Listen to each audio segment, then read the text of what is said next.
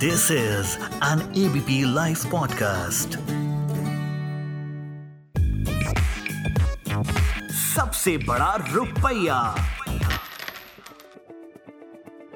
नमस्कार, मैं हूँ उपकार जोशी और पिछले एक वर्ष से आपके साथ फाइनेंस व इन्वेस्टमेंट्स डिस्कस करता आ रहा हूँ। पिछले एपिसोड में हमने उन कारणों पर डिस्कशन किया था जिनकी वजह से इंश्योरेंस क्लेम रिजेक्ट हो सकते हैं आज भी हम इसी डिस्कशन को जारी रखते हुए कुछ और ऐसे कारण डिस्कस करेंगे, जिनकी वजह से क्लेम रिजेक्ट हो सकते हैं। तीन कारण हमने पिछले एपिसोड में डिस्कस किए थे। चौथा कारण है नॉमिनी डिटेल्स अपडेटेड ना होना, या फिर नॉमिनी ही ना होना। थोड़ा सा टेक्निकल है, आइए ऐसे समझ लेते हैं।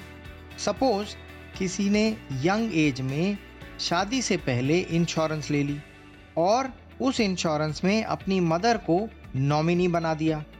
क्योंकि इंश्योरेंस एक बहुत लंबा कॉन्ट्रैक्ट होता है और जीवन अनिश्चित है, इसलिए इस दौरान कुछ भी हो सकता है। सपोज़ 30 साल बाद उस व्यक्ति की मृत्यु हो जाती है। उसकी धर्मपत्नी क्लेम एप्लीकेशन फ़ाइल करती हैं। तो क्लेम ऑब्वियसली रिजेक्ट हो जाता है। क्यों? क्योंकि पॉलिसी में उस व्यक्ति की माताजी नॉमिनी थी और माताजी की मृत्यु पॉलिसी होल्डर की मृत्यु के 10 वर्ष पहले ही हो गई थी। अब परिस्थिति क्या है? परिस्थिति ये है कि जिसको आर्थिक सहायता चाहिए, वो नॉमिनी नहीं है। जो नॉमिनी थी, उनकी मृत्यु पॉलिसी होल्डर की मृत्यु के 10 वर्ष पूर्व ही हो गई थी। यहाँ पर गलती क्या हुई? गलती ये हुई कि माता जी की मृत्यु परांत नॉमिनी का नाम बदल के वाइफ का नाम लिख देना चाहिए था। अब मेरी आप सभी श्रोताओं से करबद्ध निवेदन है कि अपनी नॉमिनेशन आज ही चेक करें। व ज़रूरत पड़ने पर अपडेट भी करें और चेंज भी करें। नॉमिनेशन नहीं या नॉमिनी नहीं तो क्लेम नहीं। पांचवा कारण डेथ अगर कंटेस्टेबिलिटी पीरियड में होती है तो भी क्लेम नहीं मिलता।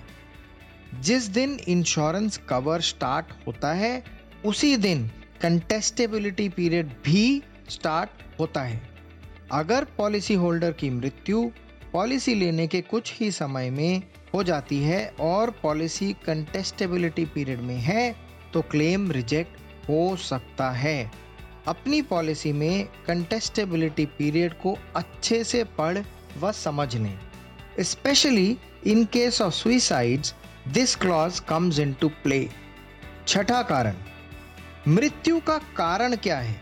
इस आधार पर भी क्लेम रिजेक्ट हो सकता है। देखिए, बीमा कंपनी हर तरह की डेथ्स को कवर नहीं करती है। इंश्योरेंस लेने से पहले एक्सक्लूजन लिस्ट दोबारा बोलता हूँ इंश्योरेंस लेने से पहले एक्सक्लूजन लिस्ट को ध्यान से पढ़ें। हर तरह की डेथ्स कवर्ड नहीं होती हैं। बीमा कंपनी कुछ तरह की डेथ्स को कवर नहीं करती हैं।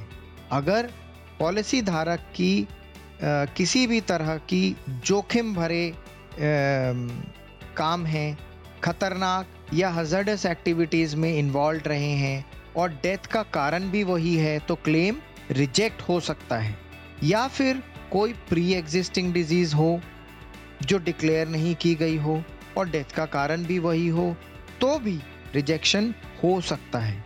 इसके अलावा प्राकृतिक आपदाओं की वजह से, आतंकवादी हमले की वजह से और होमिसाइड्स की वजह से हुई डेथ्स भी कवर्ड नहीं होती हैं। अब आपको ये तो अच्छे से समझ में आ ही गया होगा कि अपनी पॉलिसी को fill it shut it forget it mode में न रखें।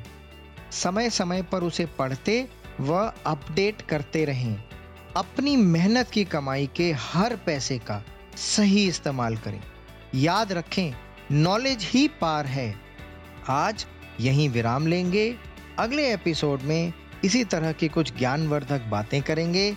तब तक आप सभी अपना खूब ध्यान रखें। सभी को उपकार जोशी का प्यार भरा नमस्कार।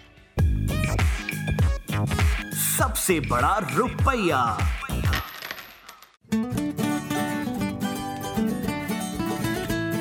This is an ABP live podcast